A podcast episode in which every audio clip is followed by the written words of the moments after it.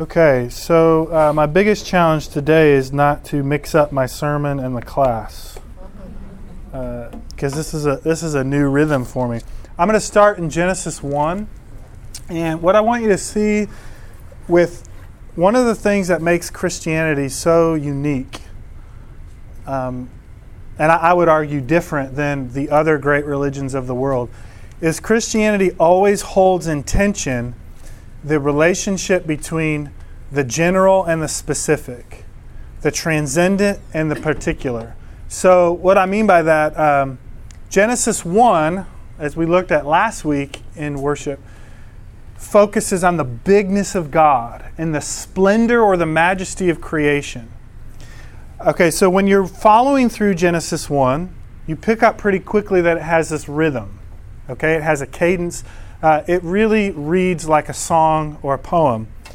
And you have this repetition of the phrase good in verse 4, in verse 10, in 12, in 18, in 21, and in 25, until you get to this critical moment in verse 24 of Genesis 1 when it says, And God said, Let the earth bring forth living creatures of every kind, cattle, creeping things, wild animals of the earth of every kind. And it was so. God made the wild animals of the earth of every kind, and the cattle of every kind, and everything that creeps upon the ground of every kind. And God, God saw that it was good. Now that's the last tov. Tov, T-O-V, is that's the last Hebrew uh, generic phrase in Genesis 1. Then God said in verse 26, Let us make humankind in our image, according to our likeness, and let them have dominion over the fish of the sea, the birds of the air, the, over the cattle, over all the wild animals of the earth, over every creeping thing that creeps upon the earth. So God created humankind in his image. In the image of God, he created them, male and female. God blessed them and gives them this charge, right? And then it builds to verse 31. God saw everything God had made, and indeed it was very tov. It was very good and there was evening, and there was morning the sixth day. So, at the very there's, I mean, you could you could do a hundred hours just on Genesis one, but there is this movement from the general to the specific, and it starts it starts in Genesis 1. So you go from this transcendent God who makes everything good, calls humans very good, and then in chapter 2 of Genesis, you get to the specific. And here's the tell. Here's the place that Genesis shows you this. The word for God in Genesis 1 is the generic word for God, Elohim. It's translated in other parts of the Torah or the Old Testament just as God, like G O D. It could be gods, the God, the God of these people, the tribal God of these people. Now, clearly in Genesis 1, they're referring to the God of Israel. And we can talk about that later. But it moves to the specific word in Genesis 2. So this is 1, this is 2. And the specific word in Genesis 2 is Yahweh. Now, it doesn't say Yahweh in Genesis 2 in your translations. What does it say in Genesis 2? It's one of the first things that jumps out at you. You go from God to Lord, Lord God. So it's Yahweh Elohim. Um, some of you have heard me talk about this before, but I, I, had a rabbi teach me if you take the sacred name for God in Genesis 2, Yahweh, in Hebrew, and you write it from top to bottom, we've actually done this in worship before. It literally forms the human body. So Jews have taught from the very beginning that when you bear the image of God, it's not just a spiritual uh, or uh, aesthetic kind of teaching, it's a literal teaching that every human on planet Earth today is literally a walking extension of the God who created the whole thing. That's why it says, and God looked at humans and told them, He blessed them, He told them to be fruitful and to multiply. It doesn't just say, and God told the people of Israel, right? It doesn't just say, and those people who in 2,000 years will become Jesus followers, they're charged with this. It says, every human alive on planet Earth bears the literal mark of God on their body, and they are to represent and steward. So that's the first tell. The second tell is that you go from planet Earth, which I'll just abbreviate as PE, and then in Genesis 2, you're not just on planet Earth. Where are you in Genesis 2? Come on, Bible scholars. Who said it? Someone said it? Say it. The garden, right? So you go from here's this incredible thing called planet Earth with aardvarks and giraffes and, and rainbows and all of these crazy things that make up planet Earth. And then you get specifically in Genesis. Okay. No, no evidence of rainbow yet. Right.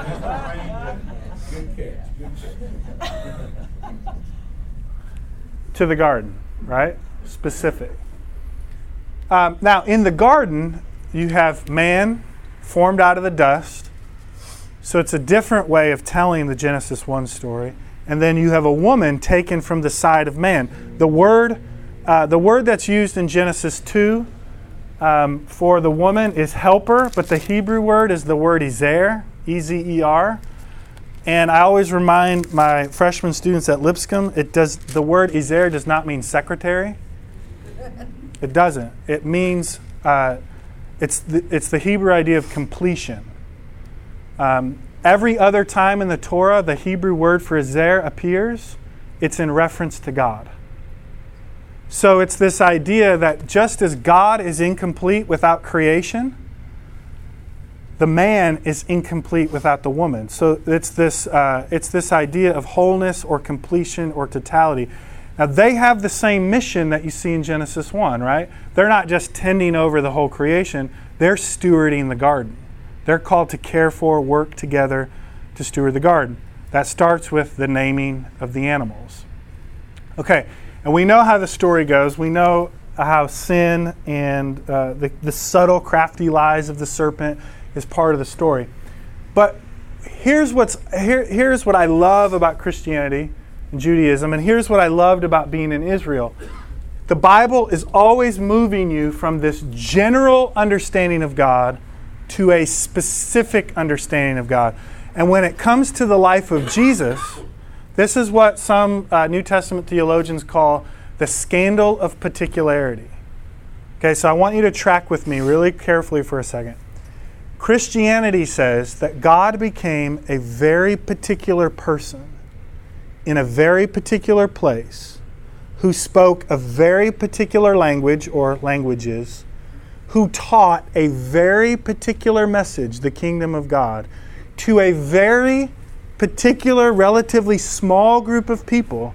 And at the end of his life, after he had been killed and raised from the dead, he gave them a very particular message. And what New Testament theologians call the scandal of particularity means Christianity is always tempted to become generic. That's why, for instance, Christianity so easily gets uh, stolen by politics. And that's not an American thing, by the way. Like that's church history, right? If you've ever read any European history, like uh, makes us look pretty good. So it moves Christianity to always focusing on the particulars of remembering it's Jesus of Nazareth, not Jesus of whatever you want it to be. Does that make sense? So uh, Judaism and Christianity give us earth, soil, dirt, a tangible place to start from. So, no matter where you are in your life, no matter where you live, uh, is culturally speaking or politically speaking, Christianity always calls us back to this very particular place in this specific moment in time.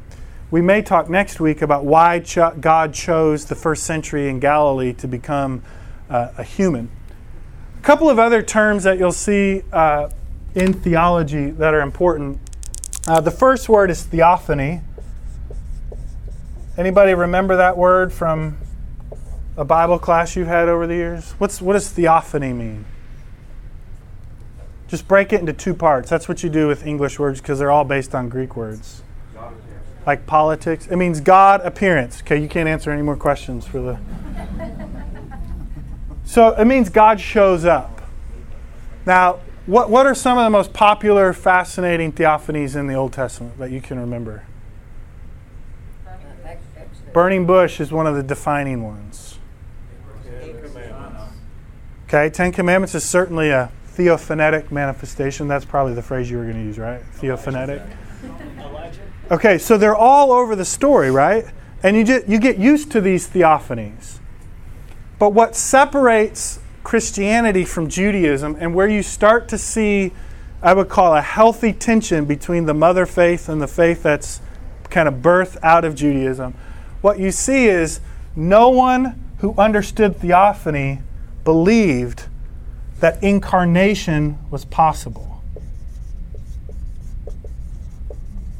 Incarnation creates a whole new category of theophany. Okay, why bring up technical words like that? Because for to Jews and to Muslims, Christians are heretics. To Jews and to Muslims, we are heretics because we believe that God became flesh.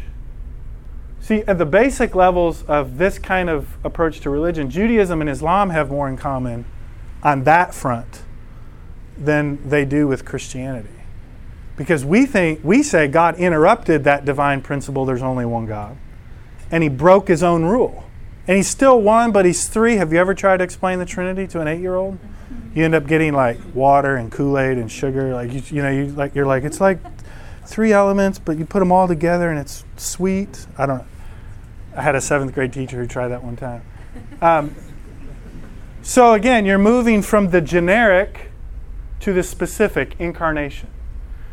If you want to see how this looks in the Bible, this is how the Gospel of John starts out. Right? John chapter 1 is Genesis 2.0. Anybody who read the Gospel of John in the year 95 or 105 or 120, when they hear in the beginning was the, oh, they're like, I know this story. In fact, the Greek of Genesis 1, when Genesis 1 is translated into Greek a couple hundred years before Jesus, the Greek of Genesis 1, it's called the Septuagint, is eerily similar to the Greek of John chapter 1. Similar in a way that if you were a Jew, you would just know, oh, this is chapter 2 of this story that we're living in. But Gen- John chapter 1 doesn't stay in the general philosophical. It moves to, and the Word became flesh. And then by the end of John 1, in verse 45, you got people saying, Really? Jesus is from Nazareth? That's the first time we realize maybe Nazareth isn't a really impressive place. Um, because we've moved from the generic to the specific. So, let's talk a little bit about this specific place called Nazareth. Uh, and some of this, I'm, I'm going to build on what I did several weeks ago uh, in worship. Uh, Nazareth was a town at the time of Jesus of less than 500 people. Uh, you, you find some people say 200, some people say 500. The point was it was a small place. Um, how can we bring that map back up? We got it right here. Uh, so Nazareth was a small place. We know Cana most famously because Jesus turned water into grape juice here. You remember that story? Uh, we know that site, but Sepphoris was the big deal at the time. We're going to talk about Sepphoris in a second. Sepphoris, uh, think about Nazareth like uh, if Murfreesboro was a tenth of the size that it is to Nashville. Uh, Nazareth was feeding people into Sepphoris. Cana was feeding people into Sepphoris. Now, the reason we don't know much about Sepphoris, most of us who grew up in a church, is because Sepphoris is never mentioned in the New Testament. And so some of us grew up in a tradition that if it's not in the New Testament, why bother with it? But we're going to talk about that in a second. So Nazareth is a small town, less than 500 people. Uh, it's, it's known in history more for what it was close to, uh, more than what it actually did or produced. Sepphoris, in contrast, was about a 50 minute walk from Nazareth. So a lot of people believe that Joseph's father, who's referred to as a tekton, which is like artisan, craftsman. Some people think that means carpenter specifically. It could be like stonemason. Um, so many uh, scholars today believe that Joseph's, uh, Jesus' father Joseph worked in Sepphoris and then came home on the weekends or did a big project, got paid, and then came back. And then as Jesus and maybe James and some of the other uh, some of the other clan uh, as they grow older, they do what most boys in the first century do. They do what their daddy did, right? And that's how we name name people.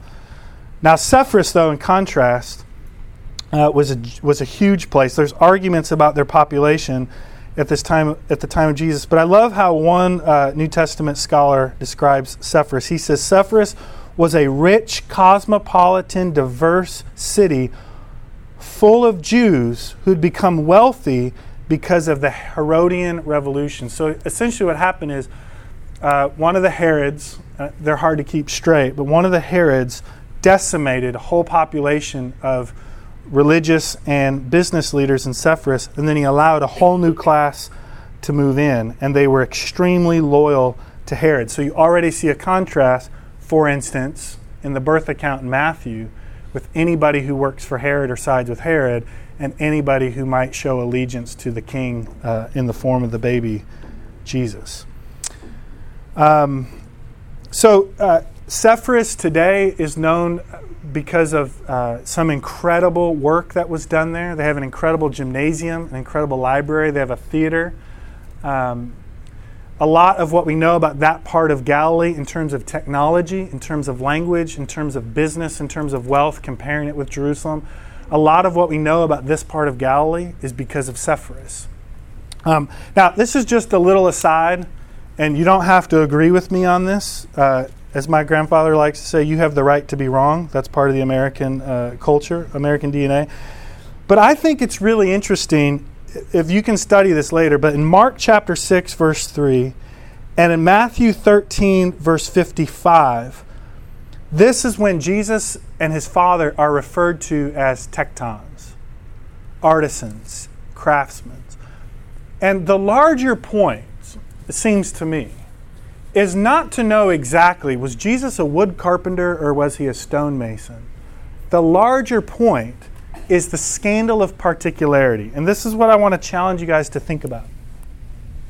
In American culture right now, there is a giant difference between saying and believing that there is a God who made the world, A, and B, the God who made that world that we live in and enjoy and love, oh, by the way, became a Jew in the first century in Palestine to a family that seems to be from a working class. There is a giant difference between getting someone to believe in a intelligent design or a cosmic power, cosmic force, and getting them to think that force that made the whole universe, right, this expanding universe that we live in, uh, every time you watch something which shows you just the vastness of the universe, it either awes you or depresses you. Like there's no in between, right? That same God who made this giant universe, and we don't even know how many galaxies are out there. We can't even count the galaxies that are like the Milky that God decided to interrupt his own creation by becoming a peasant in Palestine in the first century in Nazareth as a tekton. Are you with me? What I'm saying is, it's easier to get people over here to say, I believe in intelligent design. I believe there's a creator. I mean, consider having children or just look at look at the order of things in creation. But what I'm seeing is this large gulf now to get people from this side to say, and I can make the leap to say, this God who made the whole world is also the God who became Jesus. And my concern is, I don't think the church has respected how difficult that leap is for some people. I've made that leap. And I've looked back and said, wow, that, uh, that's a formidable faith leap. But uh, even in our church here in Otter Creek, we've got people who look at the chasm between it and they say, I respect Jesus. I like Jesus. I think he was a good guy. But I don't know if I, in fact, I'm willing to bet right now you have children or grandchildren who fit in what I just described. you may just be realizing it today. Sorry, I didn't think about that. Some, right? Some of you have kids, grandkids who've given up on church. it's not just because they like the new songs or the old song. That's all fluff. That for a lot of them, it's because they can't make that leap. So one of the things I'm passionate about, and one of the reasons I will promote the Israel trip, unlike Randall said he, he's not going to anymore, is I think being in these places helps us to shrink the gap between the God who made the world and the God who set forth this historical revolution called the kingdom of God, which is undeniable in its power and its essence. And I think when you're in Jerusalem, I think, uh, like, I know some in this class just got back from a, a trip with Tim Woodruff to see Paul's journeys. I think when you're in places like that, it changes the whole way you read the Bible and the questions you ask. So, what I'm saying is, unapologetically, one of the reasons I care about this conversation is I think we have to do apologetics in a way we've never done it before. You cannot sit down and draw the chart with people anymore. I, I, I was trained to do that in undergrad. You guys know what I'm talking about? Here's you, here's God, here's the bridge that you. It, I mean, I'm interested in things that work. I'm not saying it's bad, I'm just saying it doesn't work. And if it doesn't work, I don't want to waste our time. So we have to do apologetics, meaning making the case for the credibility of Christianity. We have to be as creative with how we make the case as the society dictates. So you marry the story, but you date the method. Does that make sense? You're wedded to the story. I believe in the divinity of Jesus. I believe in the virgin birth. I believe in the resurrection. Those are non negotiables. But the method by which I try and convince people that that's the truest story that's ever been told. And by the way, if you debate, it's like, well, that's church history. That's what we've always done. So, like, you think they had film strips, you know, in the Dark Ages? Like, at one point, film strips was Twitter, right? It was like cutting technology, cutting edge technology. So, you can argue whether you want to believe that or not, but it's what we do. So, being in these places helps shape just the dust, getting the dust on your fingertips. It shapes the way you think about this giant gulf that many feel between asserting there is a creator and the belief of Christianity that that be- creator became Jesus. Okay, that's a big rock I just threw in the pond. Thoughts, questions. Again, you've got family that this is where they live, so th- this is important to talk about. What do, what do you think? Silence does not bother me.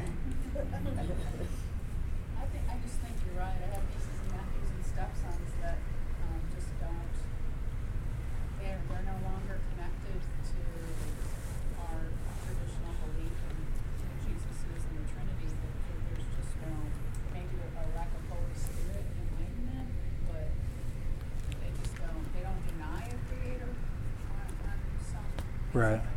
but it's not, nothing personal to that. And uh, go ahead. Who? Josh, I was just thinking, Madonna. the world, the way the world is revolving right now, people just see that and the evilness that's in our society and what's going on, not, not just in politics, but everything that's Yeah. going on, racial injustices and and and I I think probably some people just think, well, how could God allow this to happen? So they're, they're, it causes them to fall more distant because of everything that they're seeing in the world, especially the youth. Yeah. know, they can't put their wrap their minds around why is this happening, and, and they become ingrained in the world and all the technology that we have available to us, and it distracts all of us from Yeah. the necessary uh, belief of who God is, and we've stopped thinking about Him, and Yeah. how powerful He is. And so, kind of my working, uh, I'm an optimist at heart. Um, I think cynicism's too easy. What I mean is, uh, how do I say this graciously? It takes no courage to be a cynic. It's like gossips, right? It takes no courage to be a gossip. You know what it does take courage? To keep your mouth closed. like it's hard to do it, right? So cynicism is the easy path. And one of the things I feel passionate about, and I think is very part of the Otter Creek DNA, is that we see this that you're describing, we see this as a unique moment in time for the church to respond faithfully. Not as a, oh, it's all, it's, it's as bad as it's ever been. It's like, have you read the Bible? Like, it's always been bad. I don't think it's worse. I just think it's a new kind of worse. Like, but I see these uh, cultural challenges that we have as opportunities because the truth is, Christianity globally is doing great. We got to have a global perspective. Christianity in Africa is thriving right now. Christianity in Muslim parts of Africa is thriving right now. Christianity in Asia is thriving. You guys have heard me talk about this. Um, but when we think about our little plot of land called the U.S., it's so easy to be a cynic, uh, but it takes no courage. Just having gotten back from Greece, uh, what you said about the country of Israel is so important to the cynic because if you're cynical and you go to those places and you stand where those people stand, you will realize how smart they were, how advanced they were, Yeah. and you will not do Yeah. on what they got. So, can I put you on the spot? Tell, tell us about Mars Hill. You got to. Yeah, Mars Hill is pretty impressive. You're standing underneath the Parthenon. I mean, you over your shoulder is the Parthenon, and the Temple of Athena Nike, and it's probably 50 feet up on a, on this vast platform that's very impressive. And you're standing on this little knob of a rock, and the rock was originally there because it was where the Greek. Um, I, I don't know, governor or something met, and if someone was going to be tried for treason, they would be on that rock with bleachers, and if they were found guilty, they'd throw them off. That was their death. And so he was standing on a rock underneath the Parthenon where they used to kill people.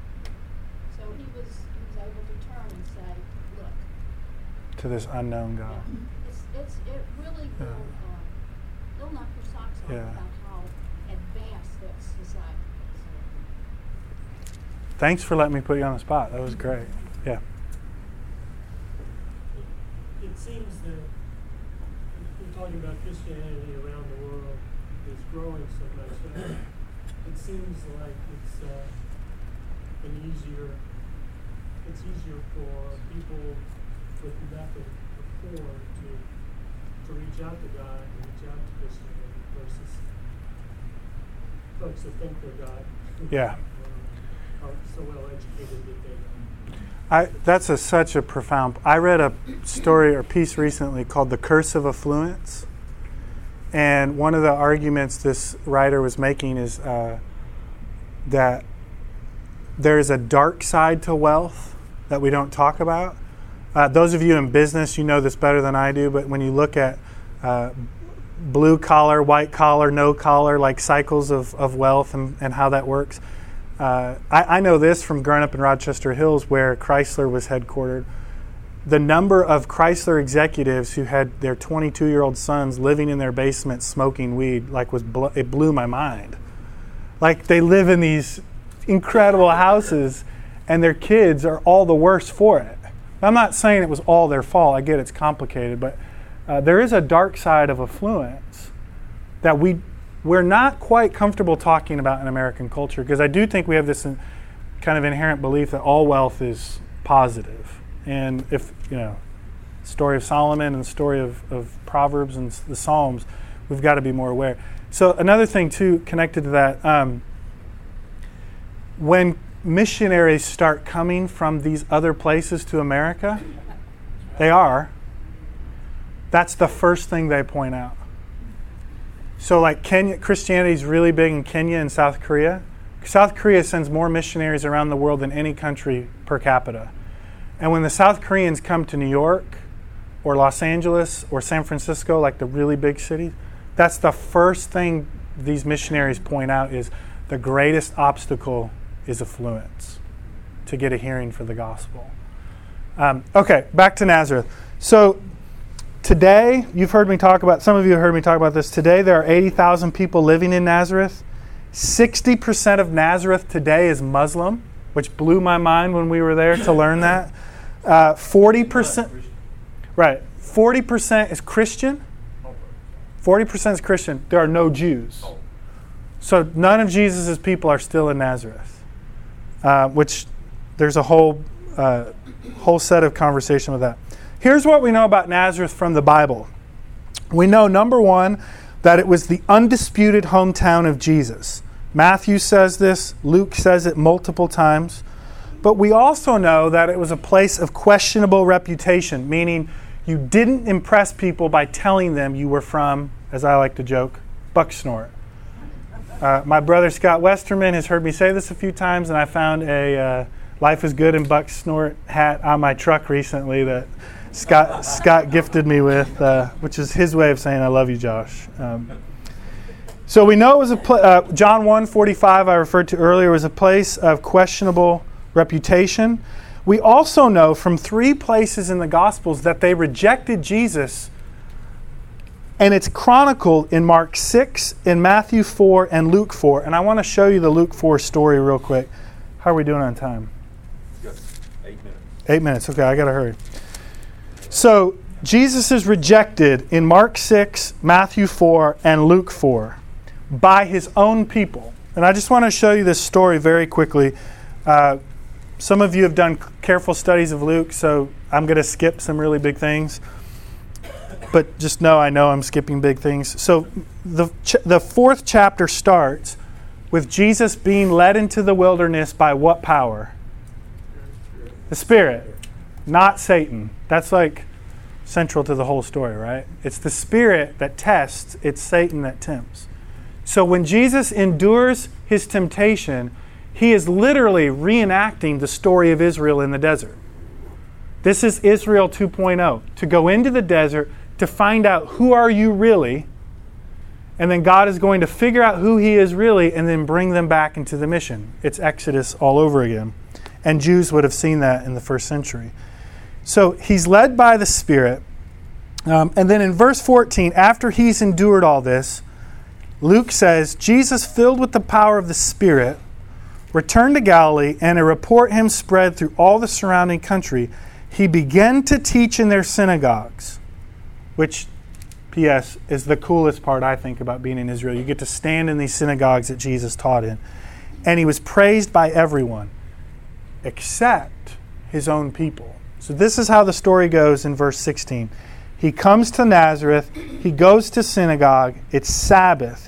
He reaches out and finds the place in Isaiah, it's Isaiah 65 and he quotes Isaiah 65. You know this, many of us memorize this as children. The Spirit of the Lord is upon me because he has anointed me to bring good news to the poor. He has sent me to proclaim release to the captives, recovery of sight to the, the blind, to let the oppressed go free, to proclaim the year of the Lord's favor. This is Jubilee language. And scholars argue about how much was Jubilee practiced, but Jesus is reclaiming this Jubilee principle from the Old Testament for the kingdom that he's embodying. And then Jesus rolls up the scroll.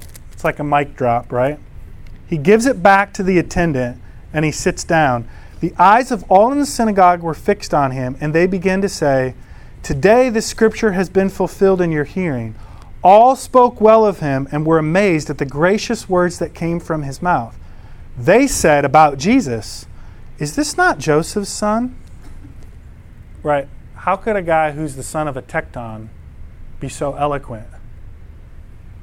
it, it was supposed to be a compliment, but it was also it was also a slam. We do this all the time, right? We slam and compliment people at the same time.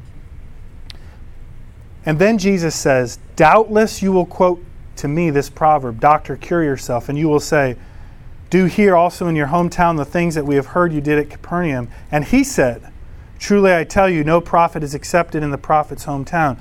But the truth is, there were many widows in Israel in the time of Elijah when the heaven was shut up three years and six months, and there was a severe famine over all the land. And yet Elijah was sent to none of them except to a widow at Zarephath in Sidon. There were also many lepers in Israel at the time of the prophet Elisha, and none of them was cleansed except Naaman the Syrian. When they heard this, all the synagogue were filled with rage. They got up they drove him out of the town, and they led him to the brow of the hill on which their town was built, so that they might hurl him off the cliff. It feels like Mars Hill. They're going to kill him. But Jesus passed through the midst of them and went on his way. Okay, so here's my one basic question. We're in Nazareth, the hometown of Jesus. He's starting to become this popular guy.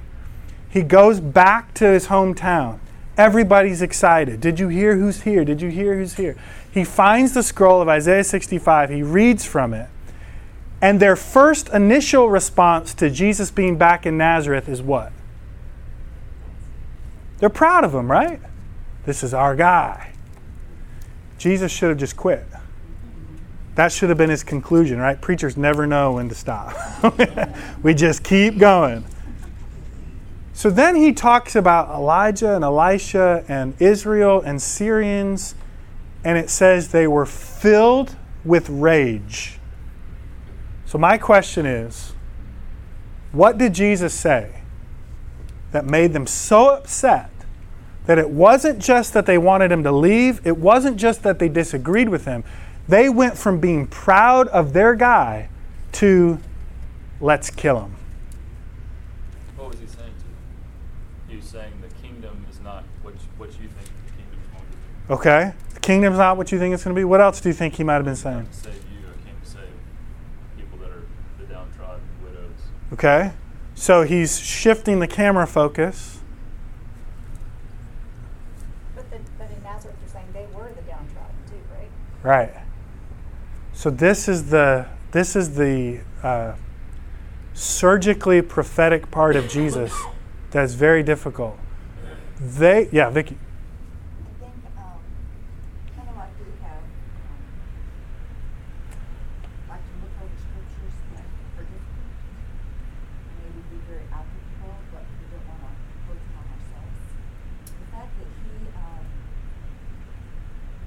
told them that there was a Syrian and that, and, and the woman from Zarephath, they were non-Jews.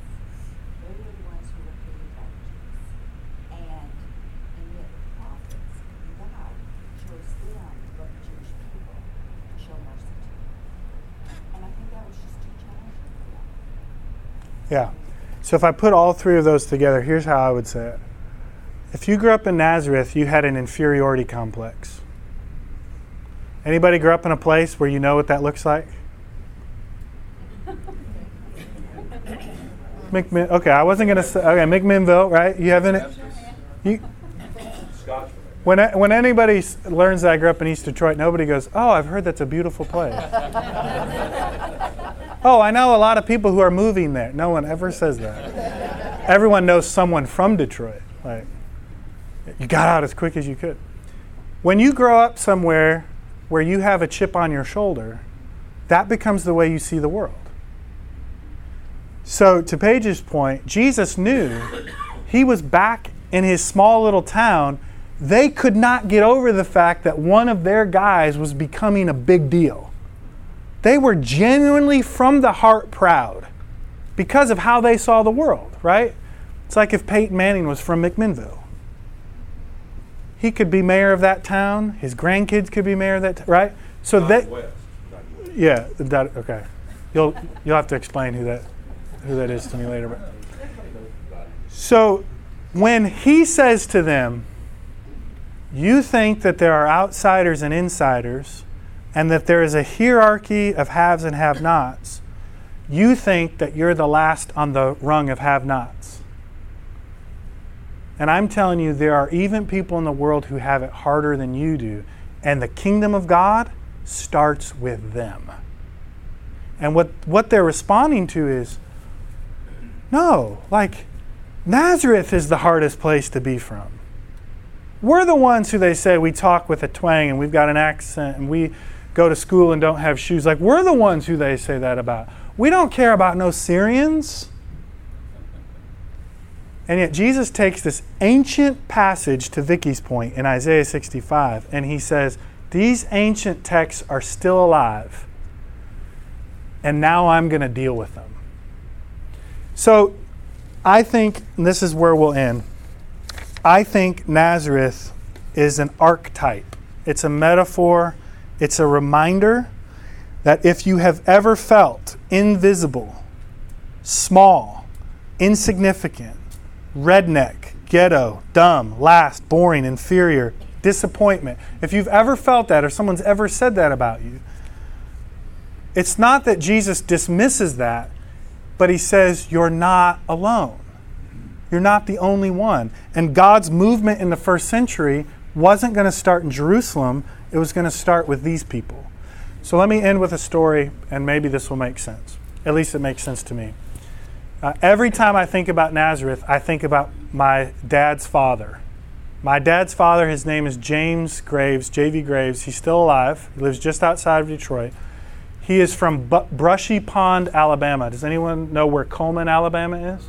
Okay, Brushy Pond is a suburb of Coleman, Alabama. Uh, all of our family, extended family, still lives there. There's graves for miles.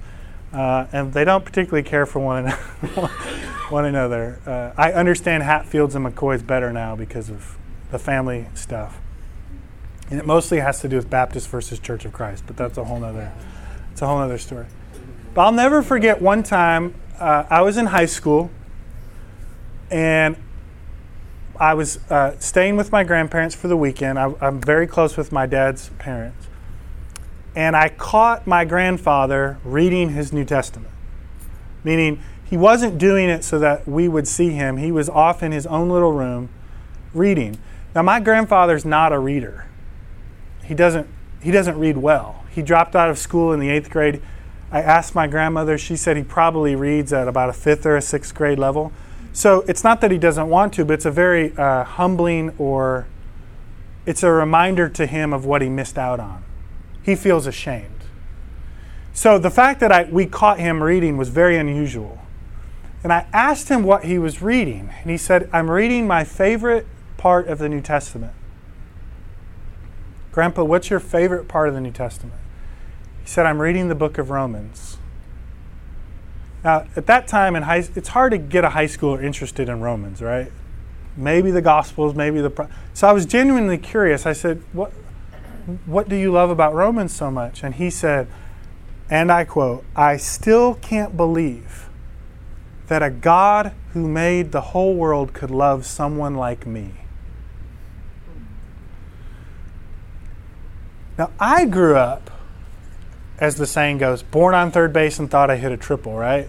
Like my generation is how could not how could God not love us? Like look look at all we're doing. And that took me into a window of his soul that I never understood until that moment. The gospel first reaches people who think they're unworthy. The gospel first reaches people think, who think we're the last place God would stop if God would visit planet Earth. Nazareth is an archetype, and it's a reminder, and I'm convinced it's why the early church insisted on remembering that he's not just Jesus the Christ, he's also Jesus of Nazareth. I'm convinced the early church would not let that phrase go because they knew that the essence of Christianity is tied to that kind of deep, robust humility. And when you start to part ways with that kind of humility, where my grandfather would read Romans and say, I can't believe a God who could make this world would love someone like me, when you start to leave that, Christianity becomes all these other weird, twisted interpretation of the original. Are you with me? Um, the, by the way, the reason my grandfather did not finish the eighth grade, his father died. Both of my grandfathers lost their fathers in their teen years. Randall, you lost your father when you were a young young boy. Fletcher Shrigley lost his father when he was a young boy. Um, and that so radically shaped him that he was, and, and not everyone in his family went the Jesus path, but he was so hungry to hear that affirmation that this is my son with whom I am well pleased, that even to this day, at 89 years old, underneath this kind of thick skin and, and, and a really gruff person is probably the softest, gentlest human I know. Uh, I would way rather have to depend on forgiveness from my grandfather than my grandmother, if you know what I'm saying. Like, I'm, af- I'm still afraid of my grandmother. uh, that's Nazareth. That's where the gospel starts. And I would argue that's where it starts today. And that's why it's taking off in Africa. That's why it's exploding in South America. Because there are people who feel that. If God were to visit us, this is, where, this is who God would care about. Let's pray. God, we thank you in Jesus' name uh, for this day. Uh, we thank you for our humble attempts to open up Scripture and to apply them to our lives. And God, I pray that anything I've said that's not from you would fall to the wayside. And I pray that anything that I've said today that is right from your heart would go deeply into our, the soil of our heart so that we might take seriously how we live this out in our marriages, in our families, in our work, in our schools, in this city that we love, and in this country that we love. We pray this in Jesus' name. Amen.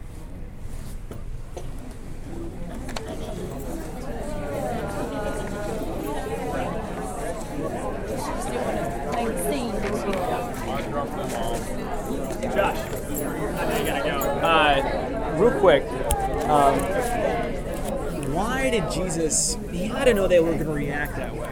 He had to know that the things he was about to say, Yeah. they would react that way. It's almost as if he instigated that. Like, Yeah. Why did he? It, if he cares about, if Jesus is all things to all people, and he cares about them too, why would he not present that in a way that they could understand and then have a different reaction? Why would he almost meaningfully instigate them to that kind of anger? Yeah. So the, the top reason is Jesus comes out of the prophetic tradition. Yeah. So he didn't see himself as a pastor first, like I would. He sees himself as a prophet like Isaiah. I'm gonna speak the truth, and you have to deal with it. and you have to deal with it. Yeah. But number two, I also think he was playing the long game. Yeah. He knew that wasn't going to be his last interaction with them. Um, and also number three, this is a very Old Testament idea. The prophets understood that if you, one of the ways you show people you love them is to fight against them. Yeah. So his uh, antagonism, because a lot of times he does do that with people, right? Especially those who are sick, those who are poor. He rarely goes after those people. Rarely. Uh, but I think he understood that Judaism had become so entrenched in terms of moral purity and being right Right. that it was like trying to block, uh, chip away ice. And he knew if I don't just go in there and just, just Yeah. Crush it, Yeah. You got to break some eggs. I gotta break some eggs. Yeah. And that's part of his prophetic ministry that we'll claim is like, oh, I love how Jesus is like that. He would be like that towards me. Yeah. Yeah, there, there is there's some elements that you see that Jesus do, and you go, oh gosh, I would t- I'd be heartbroken if it spoke to me that way. Like the guy who laid by the, the pool uh, for like 20 years Yeah. and he didn't get in to get Jesus healed by the, messing the angel him. water. Yeah, and he's like, he, he, he kind of reprimanded him in front of people. And I was like, Yeah. oh, that's that was me. Like that guy's clearly emotionally damaged. He's he doesn't think he can get in the pool to get healed. Like why would he kind of reprimand him? Exactly. There, there's that side to, to Jesus. You're like, oh man, that's That's right. Edges. yeah. Yeah. But, uh, But I think fundamentally, he saw himself as a prophet like Isaiah. Yeah. Isaiah is the one he quotes the most in all four Gospels, more than any other part of the Bible. He quotes Isaiah. So I think he saw himself in the, uh, like in 50 years, what a, what an up and coming black actor might think. They might think they're like Denzel Washington 2.0 or Morgan Yeah. He saw himself as Isaiah mixed with Moses. Everything you just said was so poignant. It's, it's awesome. I, I'm becoming a completer for senior guys. Yeah. You're studying John. You can watch the first two chapters, the first four chapters of Yeah. John, and everything you just said is manifested in the first, first four chapters. But even the first people that, the first person that Jesus really ministers to is the woman at the well. Yeah. And the very She's next the person, first church planter in the whole Gospel That's of right. John. And then in fact, uh, she went into town and told all her friends to come back. And he stayed two extra days. And his disciples said, "We gotta, we gotta get back to Jerusalem." He goes, "Why?" He said, This is "This is where we need to harvest right here." The very next person he ministers to is a Roman centurion. It's the very next person. And I was, I was watching, we were talking about this with the Covenant Group guys, and like, you know, we're asking these questions, like, why all these Jews think they're all, like, hey, let's go, let's go, let's go, to, let's go to the, uh, the synagogues, let's go to these places. He's like, no, this is where it is. The first people was uh, you know, the the well, who's the most unworthy, and then a Roman centurion who everybody hates. It's pretty crazy stuff. You don't get it until you go to. So me and Tim have both been in Galilee, and I walked around. I'm like, this place is so small. It's in the middle of nowhere. These are like it's like little campsites. If you went to camping, and I, I was just imagining That's these little funny. Villages. is- it is like- life reading the Bible in America, everything's so spread out. I imagine when Jesus went to Jerusalem, it's like we took a road trip to Utah or something, and it's not. When he goes Like, around, let's go over to Smyrna. that's right. When he goes around the lake, it's he can literally travel a day, a little day trip to go to. Did they tell you when you were in Galilee? Did you go in the middle of the the siege of Lake? We did, yeah. We went. We went Did they do from. that thing where they're like, okay, eighty percent of the gospel's happening, and then like stand behind you, No. side of the But we, we, we stayed at kibbutz where